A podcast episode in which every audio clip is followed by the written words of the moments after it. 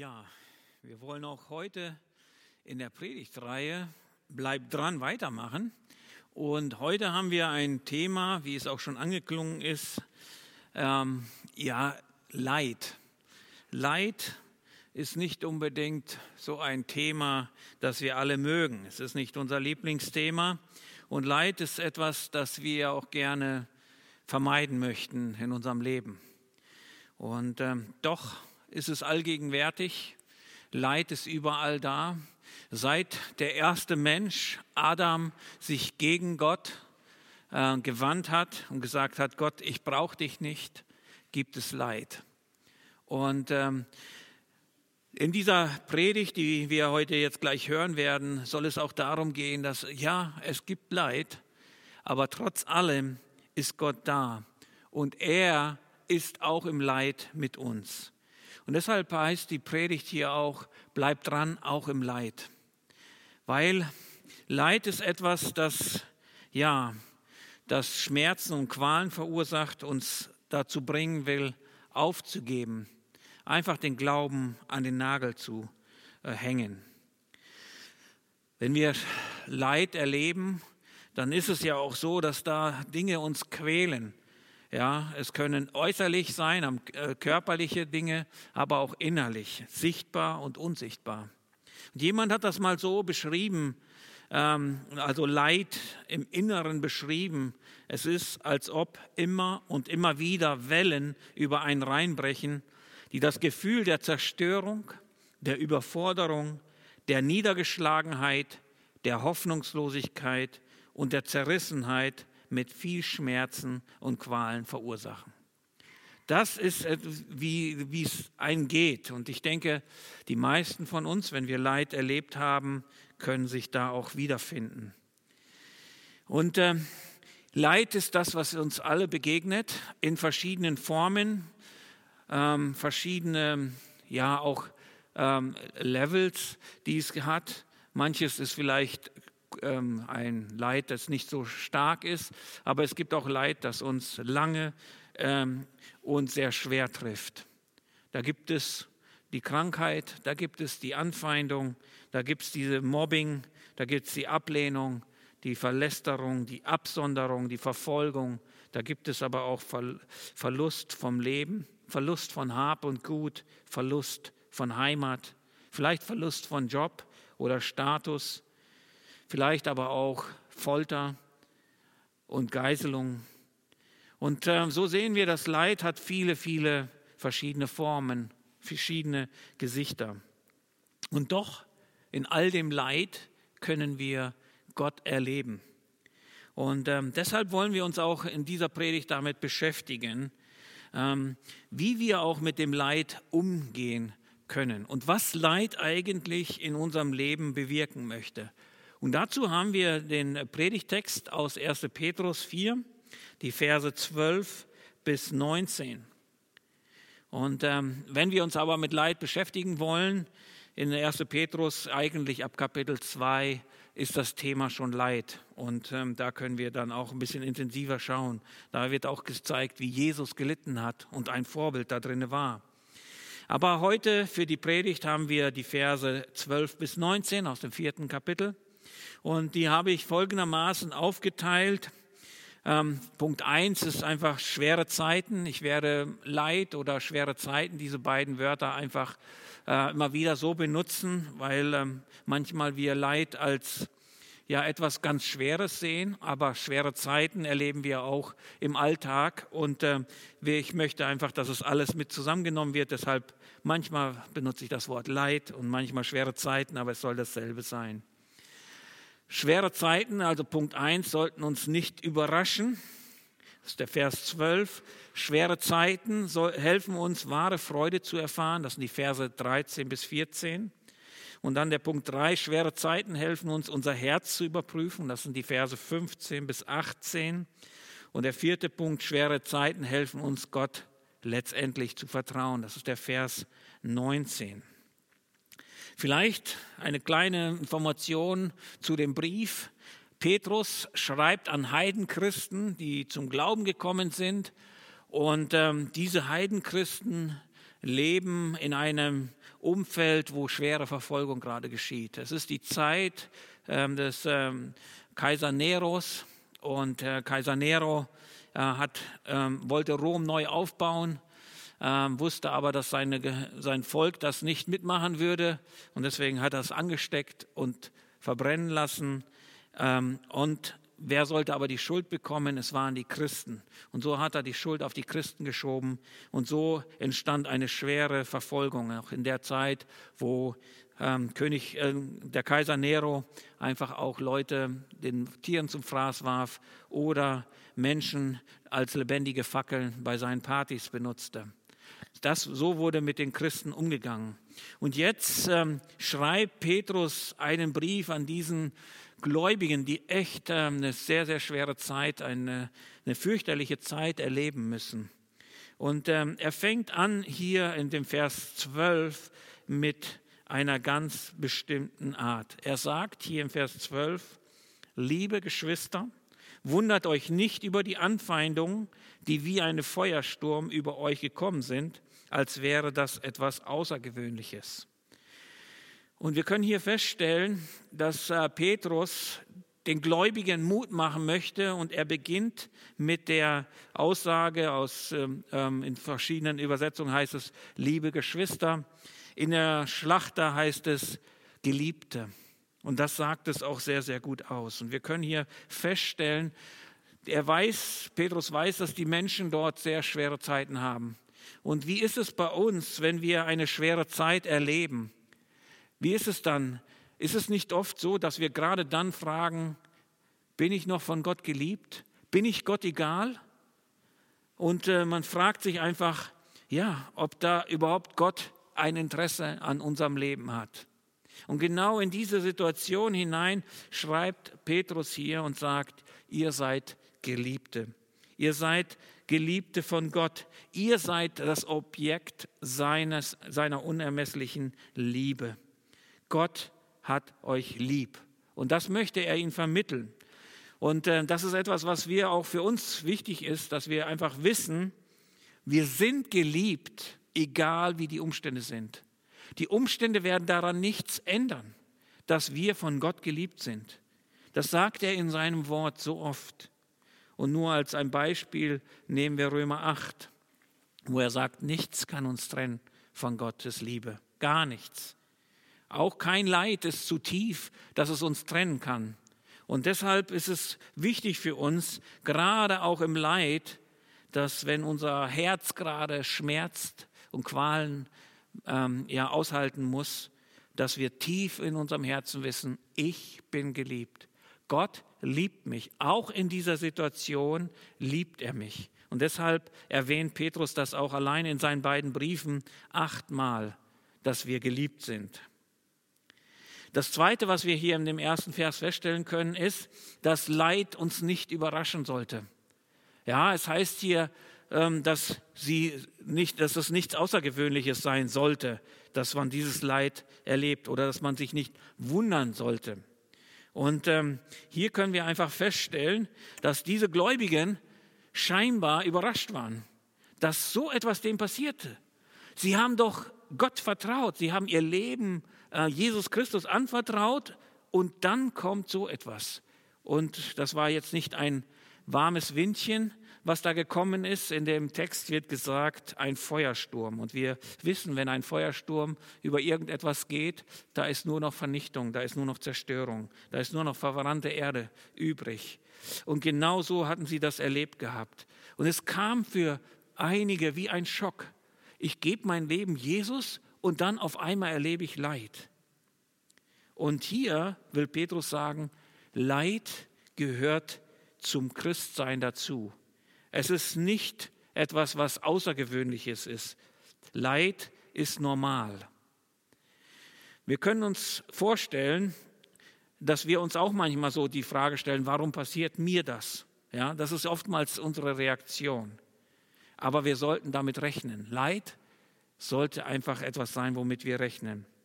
Und um das besser zu, darzustellen, möchte ich ein Beispiel benutzen von einem Boxer, der in den Ring äh, steigt und der Gong ertönt und auf einmal sehen wir, wie dieser Boxer einfach nur die ganze Zeit wegläuft von seinem Gegner und irgendwie schafft er das bis zur Pause. Er kommt zu seinem Trainer und sagt zu seinem Trainer, Trainer, was ist hier los? Warum haut der andere mich die ganze Zeit? Warum benutzt er seine Fäuste und versucht mich die ganze Zeit zu treffen?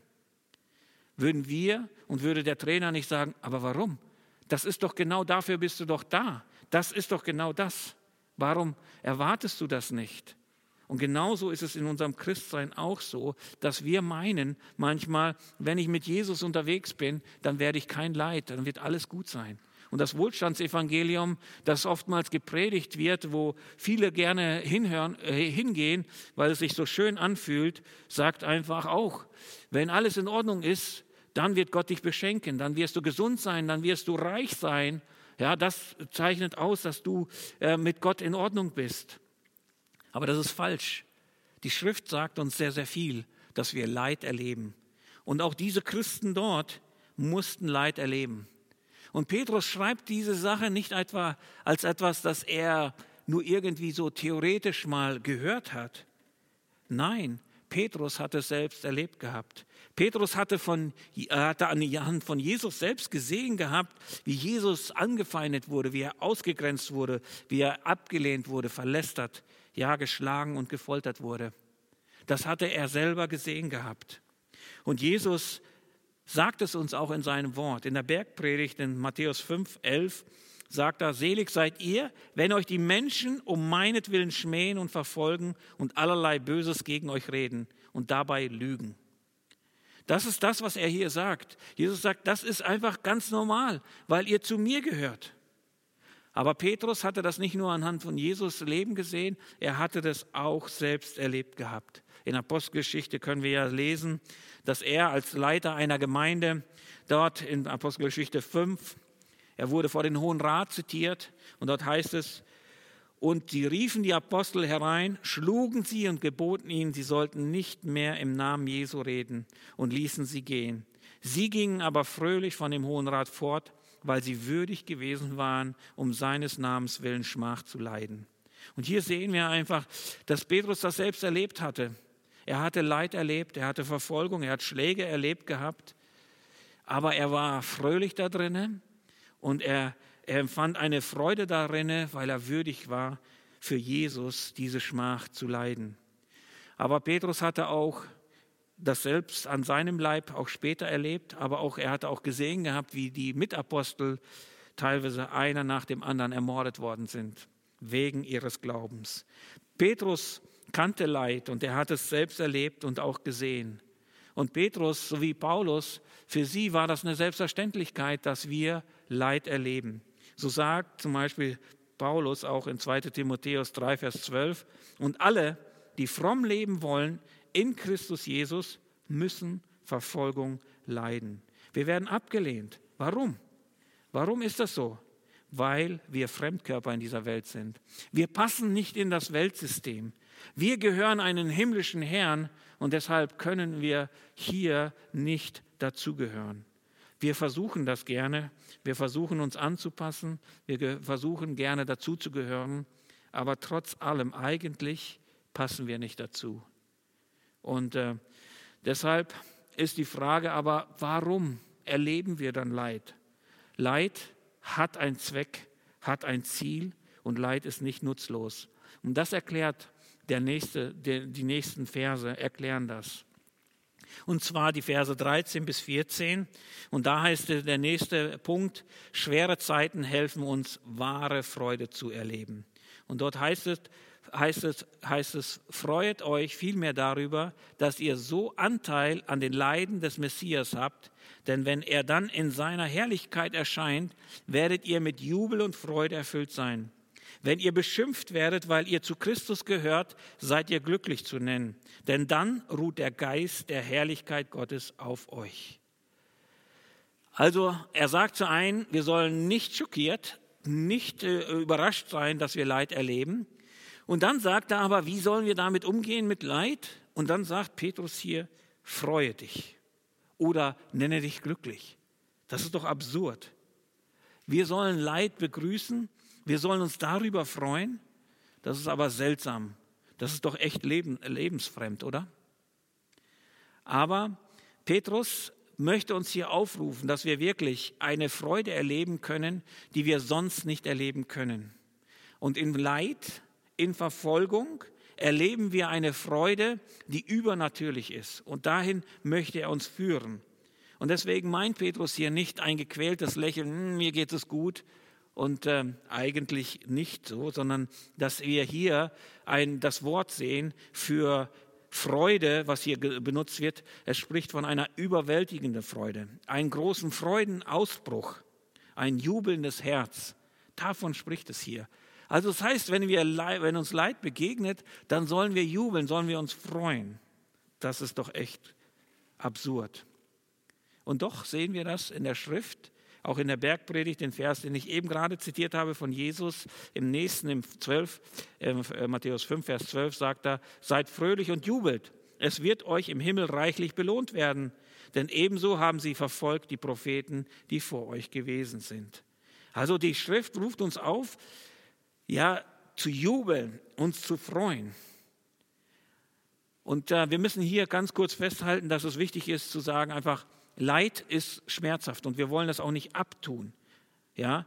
Die Schrift sagt auch nicht, dass wir uns über den Schmerz, über die Qual freuen sollen, sondern dass wir uns darüber freuen wollen, was der Schmerz und die Qual und das Leid in unserem Leben bewirkt. Und darum geht es. Darum geht es. Gott hat ein Ziel mit dem Leiden. Er hat einen ein Zweck damit. Und deshalb ruft uns die Schrift auf, uns zu freuen über, über Leid. Es ist in einer Befehlsform geschrieben und sagt, freut euch, sagt die Schrift dort. Und ähm, in diesem, dass ich mich freue und das annehmen kann, dieses Leid, ja, gebe ich Gott einfach das Vertrauen, dass ich weiß, seine Absicht, auch im Leid, ich kann sie jetzt gerade nicht erkennen, ich macht mir, ist mir nicht logisch und gar nichts, macht keinen Sinn, aber unabhängig davon, ich vertraue Gott. Und das ist das, was Jakobus auch erlebt. Und Jakobus 1, Vers 2 sagt, liebe Brüder und Schwestern, betrachtet es als besonderen Grund zur Freude, wenn euer Glaube immer wieder hart auf die Probe gestellt wird. Das heißt also hier, Leiden, unser Leid in unserem Leben hat einen Zweck und Gott möchte etwas erreichen. Er möchte erreichen, dass wir eine Freude erleben, die wir sonst in unserem Leben nicht erreichen, äh, erleben können, die wir sonst nicht so haben können. Es ist eine, eine Freude und äh, er beschreibt das hier im weiteren Text, eine zukünftige und eine gegenwärtige. Und dass es einfach die zukünftige ist, weil wir wissen, Vers 13, weil das Leiden in eine Herrlichkeit verwandelt wird.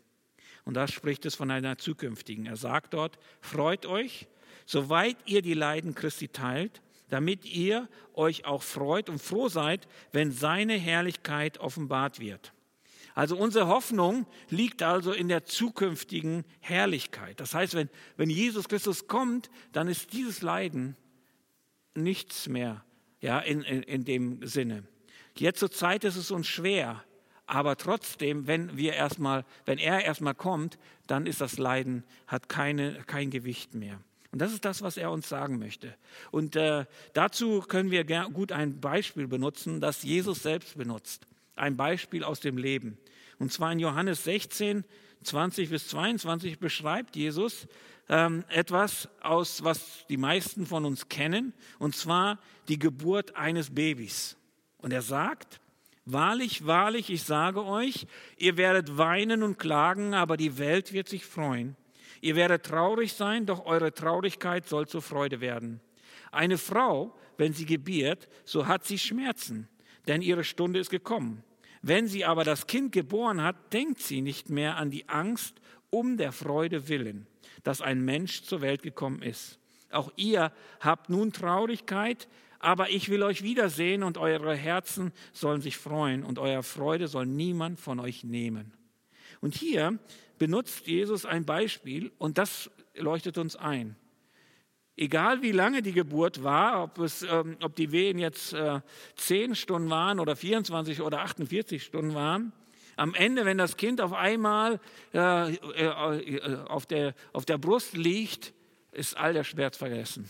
Ich denke, alle Mamis, die das erlebt haben, wissen das und können nachvollziehen. Und genau das sagt uns die Schrift hier auch. Ah, jetzt haben wir Traurigkeit, jetzt haben wir Leid, jetzt haben wir Schmerzen, aber eines Tages wird es nicht sein, wenn wir in der Herrlichkeit mit Jesus sein, sein werden. Und da ist kein Vergleich. Das Zweite, was uns die Schrift hier sagen möchte, ist, dass wir, wenn wir im Leid, äh, wenn wir Leid erleben, wir eine tiefe Intimität oder Nähe mit Jesus erfahren, die wir sonst nicht erfahren können hier auf der Erde nicht nur zukünftig. Er sagt nämlich im Vers 14, wenn ihr beschimpft werdet, weil ihr zu Christus gehört, seid ihr glücklich zu nennen, denn dann ruht der Geist der Herrlichkeit Gottes auf euch. Der sagt hier, dass der Geist der Herrlichkeit Gottes ruht auf euch. Ja, und das ist das, was wir erleben können. Es ist ein, einen, ein Frieden, eine Freude, eine Zufriedenheit, eine Erleichterung, die wir erleben, die wir sonst im Alltag so gar nicht erleben. Aber mitten im Leid erleben wir, wie der Geist der Herrlichkeit Gottes auf uns ruht.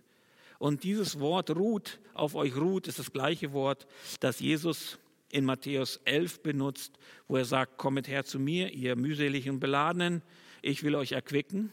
Und dann sagt er, nehmt auf euch mein Joch und lernt von mir, denn ich bin sanftmütig und von Herzen demütig, demütig, so werdet ihr Ruhe finden für eure Seelen. Und dieses Ruhe finden für unsere Seelen, das ist einfach wo wir einen Frieden, eine Freude erleben können, die wir sonst nicht erleben. Es ist ein übernatürliches Glück, das wir erleben können, weil die Gegenwart Gottes einfach dort ist, in diesem Leid. Und das ist etwas, was Gott uns geben möchte.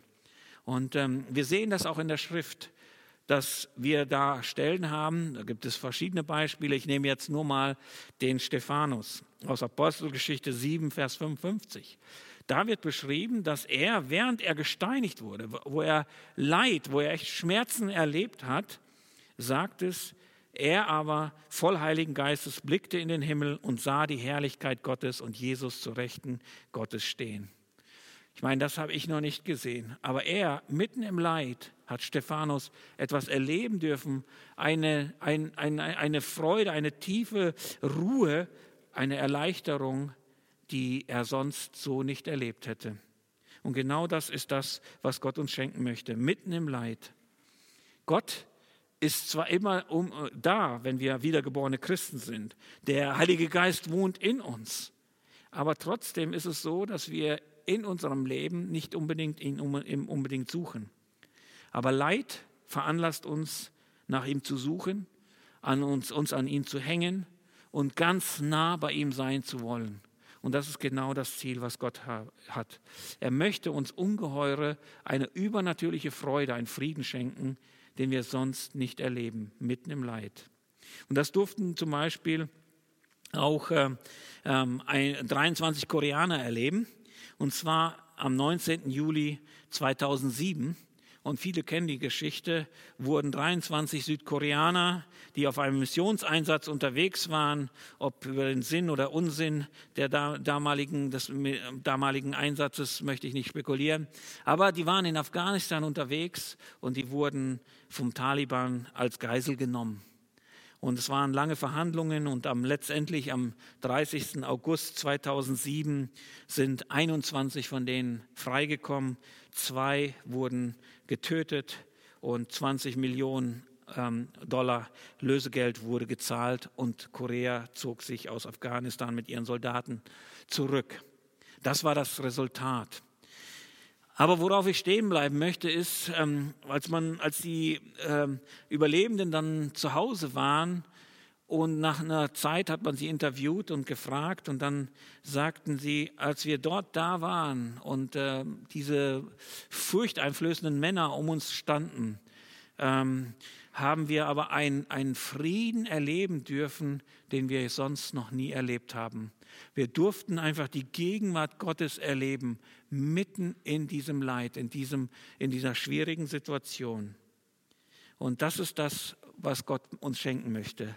Leider ist es oft so, dass wir, wir möchten schnell die Fluchttür nehmen, wir möchten aus dem Leid raus, ja, ähm, gerade auch wenn es sehr schmerzhaft ist, wir wollen, dass es einfach zu Ende ist, aber oft möchte Gott ein Ziel verfolgen damit. Und er möchte uns in eine Gegenwart mit ihm bringen, die wir sonst nicht erlebten, erleben könnten. Und das ist ein Ziel von ihm. Das andere Ziel, das sind die Verse 15 bis 18, da steht es, der dritte Punkt ist, schwere Zeiten helfen uns, unser Herz zu überprüfen. Und dort heißt es in Vers 15 bis 18, natürlich darf es nicht sein, dass jemand von euch leiden muss, weil er ein Mörder ist oder ein Dieb oder ein anderer Verbrecher oder weil er sich in fremde Angelegenheiten einmischt. Wenn er aber leidet, weil er Christ ist, muss er sich nicht schämen. Er preise vielmehr Gott, dass er diesen Namen tragen darf. Denn in der jetzigen Zeit nimmt das Gericht bei der Familie Gottes seinen Anfang. Wenn aber selbst wir gerichtet werden müssen, was wird dann erst die erwarten, die Gottes gute Botschaft nicht gehorchen wollten? Denn wenn schon die Gerechten kaum auf, auf Rettung hoffen können, wo werden sich dann die Gottlosen und Sünder wiederfinden? Und hier beschreibt uns die Schrift, es sagt uns einfach, das Leid ist auch eine Zeit, wo wir uns selbst prüfen müssen, wo wir uns mit unserem Herzen auseinandersetzen sollten. Warum ist denn das Leid überhaupt da?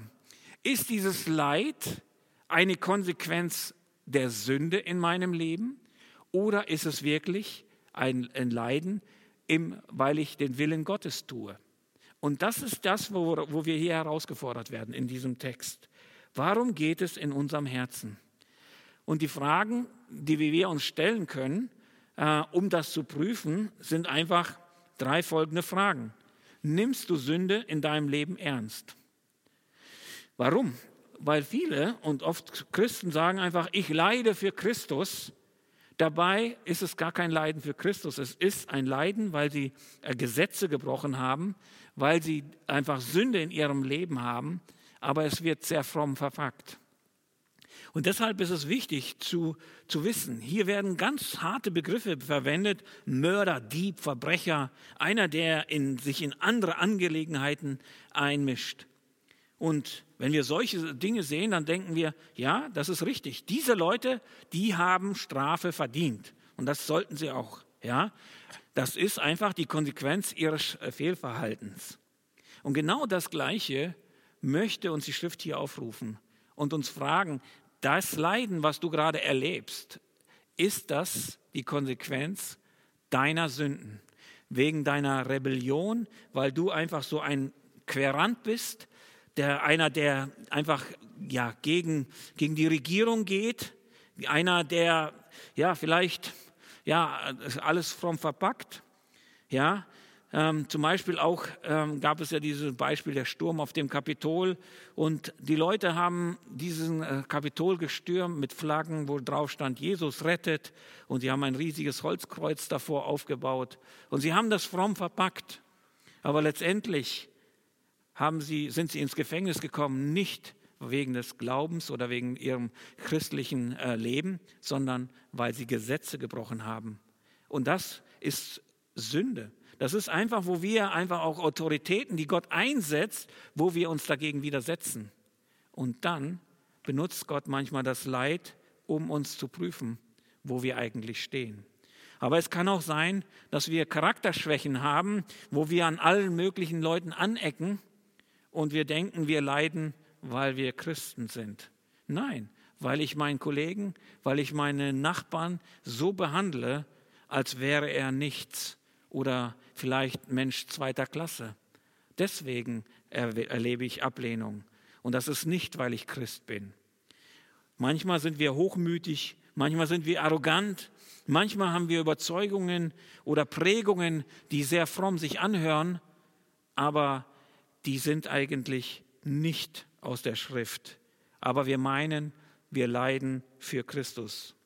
Oder vielleicht ist es ja auch so, dass meine Beziehung eigentlich schon lange vernachlässigt habe und ähm, dann leide ich, erlebe ich Leid in meinem Leben, wo Gott mich einfach wieder nah an ihn heranbringen möchte. Vielleicht ist da aber auch Bitterkeit, vielleicht ist da Wut über Menschen oder über Gott. Und das ist etwas, wo Gott dann Leid in mein Leben bringt, um mich zurück zu ihm zu bringen. Und deshalb ist es so wichtig, dass wir uns prüfen. Und äh, Leid ist immer eine Zeit, wo wir uns prüfen sollten, wo wir einfach schauen müssen, dieses Leid, das ich erlebt habe oder erlebe gerade, ist es als Konsequenz der Sünde oder ist es, weil ich Jesus treu bin, weil ich dem Wort Gottes gehorche? Und diese Frage, die müssen wir uns stellen. Und deshalb ist es wichtig, einfach zu ein, einen kurzen Spruch sich zu merken. Leid soll uns reinigen und nicht zerstören. Und das hilft uns einfach, da auch einfach diese Frage zu stellen. Und wisst ihr, mit Leid ist es so auch. Ja, ich möchte ein Beispiel benutzen. Ein Kind, ähm, wo wir sagen vielleicht, pass auf, da ist es heiß, ja. Ähm, wenn dieses Kind nicht horcht, wenn es einfach dahin geht und die Hand an den heißen Ofen legt, dann wird es mit der Konsequenz leben müssen, dass sie Verbrennung haben wird. Dann ist es einfach, weil das ist die Konsequenz der Sünde. Aber natürlich, wenn die Eltern ein Kind fallen lassen oder verbrühen oder sowas, das ist einfach, das ist Leid, was das Kind erlebt hat, wo jemand anders das verursacht hat. Da hat, äh, hat es, haben die Eltern das sozusagen zugelassen. Und genau deshalb ist es so wichtig, dass wir unser Herz prüfen. Wenn wir Leid erleben, warum erlebe ich das? Ist es wegen Sünde oder wegen Gottgefälligkeit? Die nächste Frage, die wir uns stellen müssen, ist, bringt dieses Leid Gott Ehre oder nicht? Hier heißt es, wenn er aber leidet, weil er Christ ist, muss er sich nicht schämen, er preise vielmehr Gott, dass er diesen Namen tragen darf. Und hier werden wir aufgerufen als Nachfolger, wenn wir wirklich Gottes Willen tun, dass wir uns nicht schämen brauchen. Da müssen wir nicht denken einfach, oh, was werden die anderen denken oder so, ja, sondern wir dürfen uns freuen und wir sollten dieses, dass wir Christen sind, dass wir Nachfolger Jesu Christi sind, nicht als eine Bürde sehen, sondern als ein Vorrecht. Denn er, dass er diesen Namen tragen darf, heißt es hier. Wir sollten uns nicht schämen, dass wir Christen genannt sind. Und hier sehen wir einfach, dass, ähm, dass äh, einfach wir einfach uns fragen sollten, wenn wir Leid erleben, bringen wir mit diesem Leid Gott Ehre oder Unehre?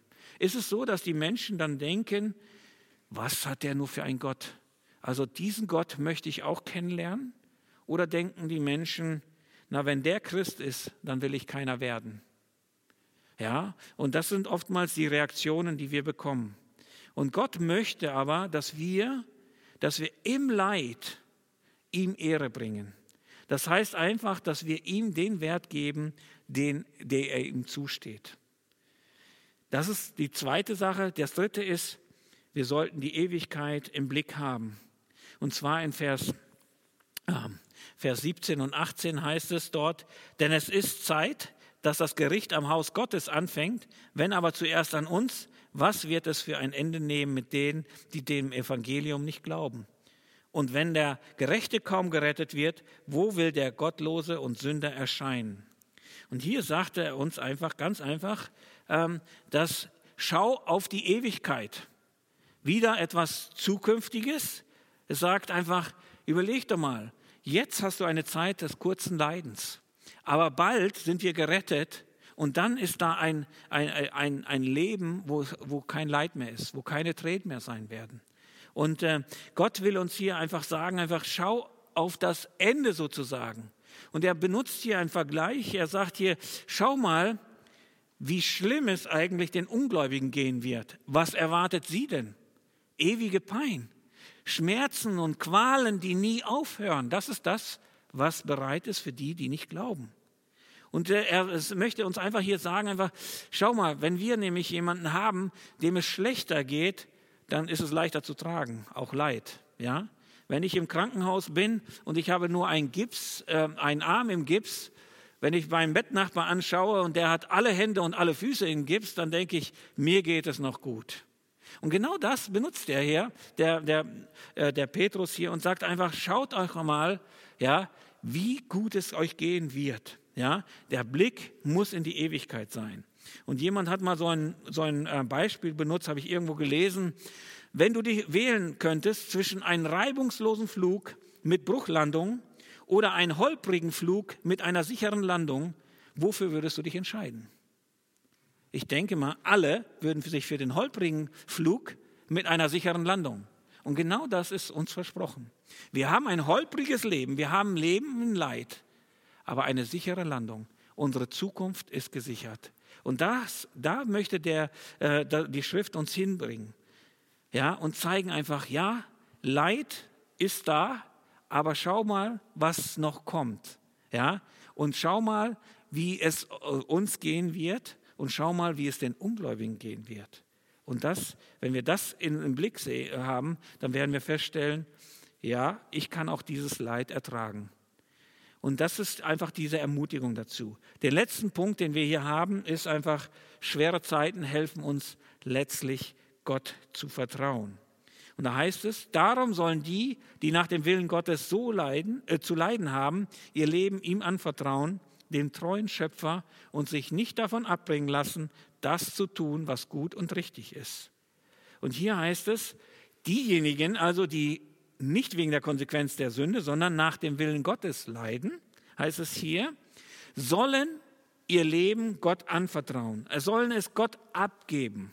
Ja, das ist einfach anbefehlen, Gott anbefehlen. Das ist das gleiche Wort, wie Jesus sagt, Vater, ich befehle meinen Geist in deine Hände. Dieses gleiche Wort. Also ganz abgeben, ja, und Vertrauen, ihm das Vertrauen aussprechen, weil er, warum? Weil er ein treuer Schöpfer ist, einer, der souverän ist, einer, der alles geschaffen hat und alles kontrolliert. Und er kontrolliert und regiert die Welt. Er ist in der Lage, auch dein Leid zu kontrollieren. Und da möchte Gott uns hinbringen, dass wir ihm letztendlich vertrauen, auch im Leid. Und wisst ihr, das Gegenteil von Vertrauen ist Kontrolle. Gerade im Leben, im Leid ist es so, dass wir oftmals das kontrollieren wollen. Wir wollen alles noch äh, irgendwie selber in der Hand haben. Aber wenn wir ihm das Vertrauen aussprechen, uns ganz ihm übergeben und ihm machen lassen, sprechen wir Gott das Vertrauen aus. Und wie sieht das aus, wenn wir Gott wirklich das Vertrauen aussprechen? Das sehen wir, indem wir eine, ein aktives Gehorsam leben. Das heißt also, wir, wir, wir leben unser Leben, indem wir Gutes tun und das Richtige weiter tun. Wir hören nicht auf und sagen einfach, oh, ich bin so ein Armer, ich habe so viel Leid. Nein, sondern wir tun einfach Gottes Willen weiter. Und das zeigt auch, dass wir Gott das Vertrauen gegeben haben. Auch wenn es mir schlecht geht, ich diene ihm, weil ich ihm vertraue. Er ist der treue Schöpfer. Und das wünsche ich uns allen, dass wir einfach, ja, äh, das machen können, dass wir in schweren Zeiten einfach wissen, wo wir hin sollen. Und Gott möchte, dass wir durch Leiden wachsen. Und der Herr segne uns darin. Ja.